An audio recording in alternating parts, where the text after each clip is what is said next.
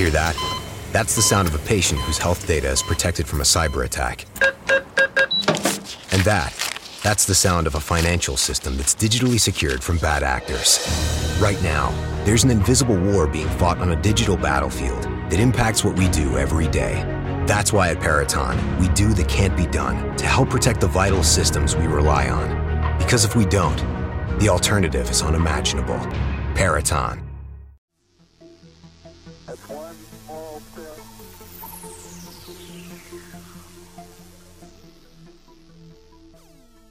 Hello, and welcome back to the Space News Pod, your daily source for space, science, and tech news. I'm your host, Will Walden, and in this episode, I'm going to be talking about SpaceX's CRS 17 resupply mission to the International Space Station. But before I do that, I want to say thank you to everybody who's been subscribing to the podcast. You really do help out a ton. Also, to those of you who have been watching our um, Apollo mission broadcasts on our YouTube channel, youtube.com slash space news pod. I'm doing kind of a uh, Apollo 11 marathon right now. So if you get a chance, go over there, check that out. Now, let's get into some SpaceX and space station news. This mission was a couple days late. It was scheduled to take place on a Wednesday, and then it slipped to Friday to give NASA some time to resolve some electrical issues that are on the International Space Station. And the issue was a main bus switching unit, the MBSU, which is a component of the ISS United States Orbital Segment uh, electrical power system. And they got that all fixed up.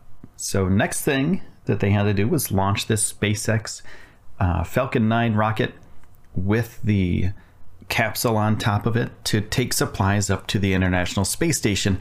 And in that capsule, the pressurized section had 3,344 pounds of equipment and supplies. Uh, and further on in the unpressurized capsule, there's 2,128 pounds. So altogether, there's 5,472 pounds that were launched on top of this rocket and sent up to the International Space Station. The pressurized section of cargo had 1,601 pounds of scientific equipment and experiments. And that's research that CRS 17 will deliver to the station includes tissue chips in space. It sounds like potato chips, which would be delicious for astronauts in space, but it's actually not. It's an investigation that will use three dimensional cultures of human tissue to study how cells respond to factors such as drugs or diseases in microgravity. You definitely don't want to eat that. And another experiment that's on board, which is called the photobioreactor. It's a study that uses biological processes as part of the life support system of future long duration space missions. And that experiment will cultivate microscopic algae, uh, Chlorella vulgaris, aboard the space station's Destiny laboratory. The algae consume carbon dioxide and give off oxygen while also producing nutritional biomass that can be consumed by astronauts. So think about this. If we could make uh, food in space from these algae, uh, we could do long term space flights with just the food that's in there. It could continue to produce food for as long as it's on the space station, for or for as long as it's on a uh, long-term space vessel. And these are the building blocks. These are the first phases of these kind of experiments. So we're going to know in the future, you know, in the next couple years or so, how this actually turns out, and if these algae will actually be ready for human consumption for long-term spaceflight. All right, I'm going to take a quick break, and when I get back, I'm going to let you know about the Hermes facility, which got delivered to the space station by SpaceX. Okay, welcome back. Now, Hermes is cool. It's a, uh ground controlled laboratory which will allow scientists on Earth to conduct research aboard the space station. So, uh, experiments can be installed in the Hermes facility via cassettes. In the first experiment to use this facility will be a materials and microgravity study exploring how particles interact in the regolith of small asteroids. Think about science, man. That's crazy. That's cool stuff. Think about that for a second. If this doesn't blow your mind, you are much more capable of handling things like this than I am. But studying asteroids on a space station, we're kind of living in the future. This is pretty amazing. So they didn't just do science equipment. CRS 17 delivered 745 pounds of supplies and provisions for the space station's crew, um, about 787 pounds of hardware for the US and international segments of the station, 165 pounds of computer equipment. That's a lot of laptops. Um, 22 pounds of hardware to support EVAs, and 24 pounds of hardware that is flown on behalf of the Russian Federal Space Agency, uh, Roscosmos. And it also included components for the space station's new water storage system, uh, filters for a new waste management system, wire harnesses, and depressurization indicators that will support future commercial crew flights, and the polar system that will facilitate transportation of scientific experiments at low temperatures. And then we have the trunk of Dragon.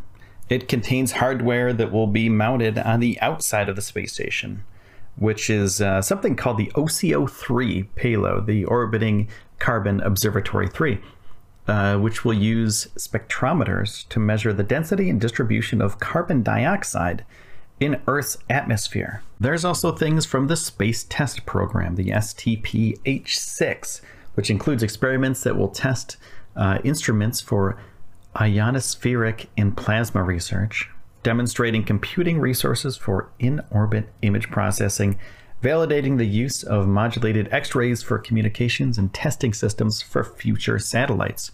And this flight went off without a hitch. Uh, Falcon 9 launched the uh, capsule up to the International Space Station, the capsule docked, everything is good to go. And SpaceX landed their rockets back on Earth, and the International Space Station got their supplies. So, uh, that's the end of this episode. And I want to say thank you to everyone who's been subscribing to this podcast. I really, really do appreciate it. Thank to everyone on Patreon, patreon.com slash space news podcast. Also, thanks to everyone who's been subscribing to our YouTube channel, youtube.com slash space news pod. You are all absolutely amazing. And I want to say that you are the reason why I continue to do this. I have a passion for this, but also I want to make sure that everyone else with a passion has you know some place to go that they can listen to cool space science and tech stuff. So thanks again, everybody. Thanks for taking the time out of your day to spend it here with me on the Space News Pod. I'm your host, Will Walden, and I will see you soon.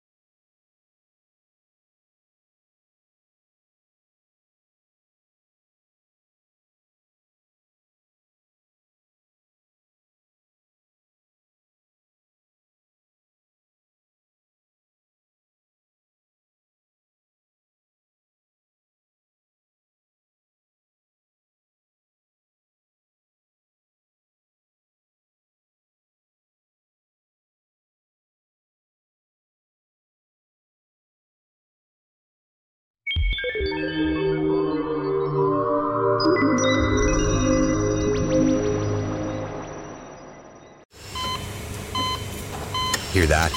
That's the sound of a patient whose health data is protected from a cyber attack. And that, that's the sound of a financial system that's digitally secured from bad actors. Right now, there's an invisible war being fought on a digital battlefield that impacts what we do every day. That's why at Peraton, we do the can't be done to help protect the vital systems we rely on. Because if we don't, the alternative is unimaginable. Peraton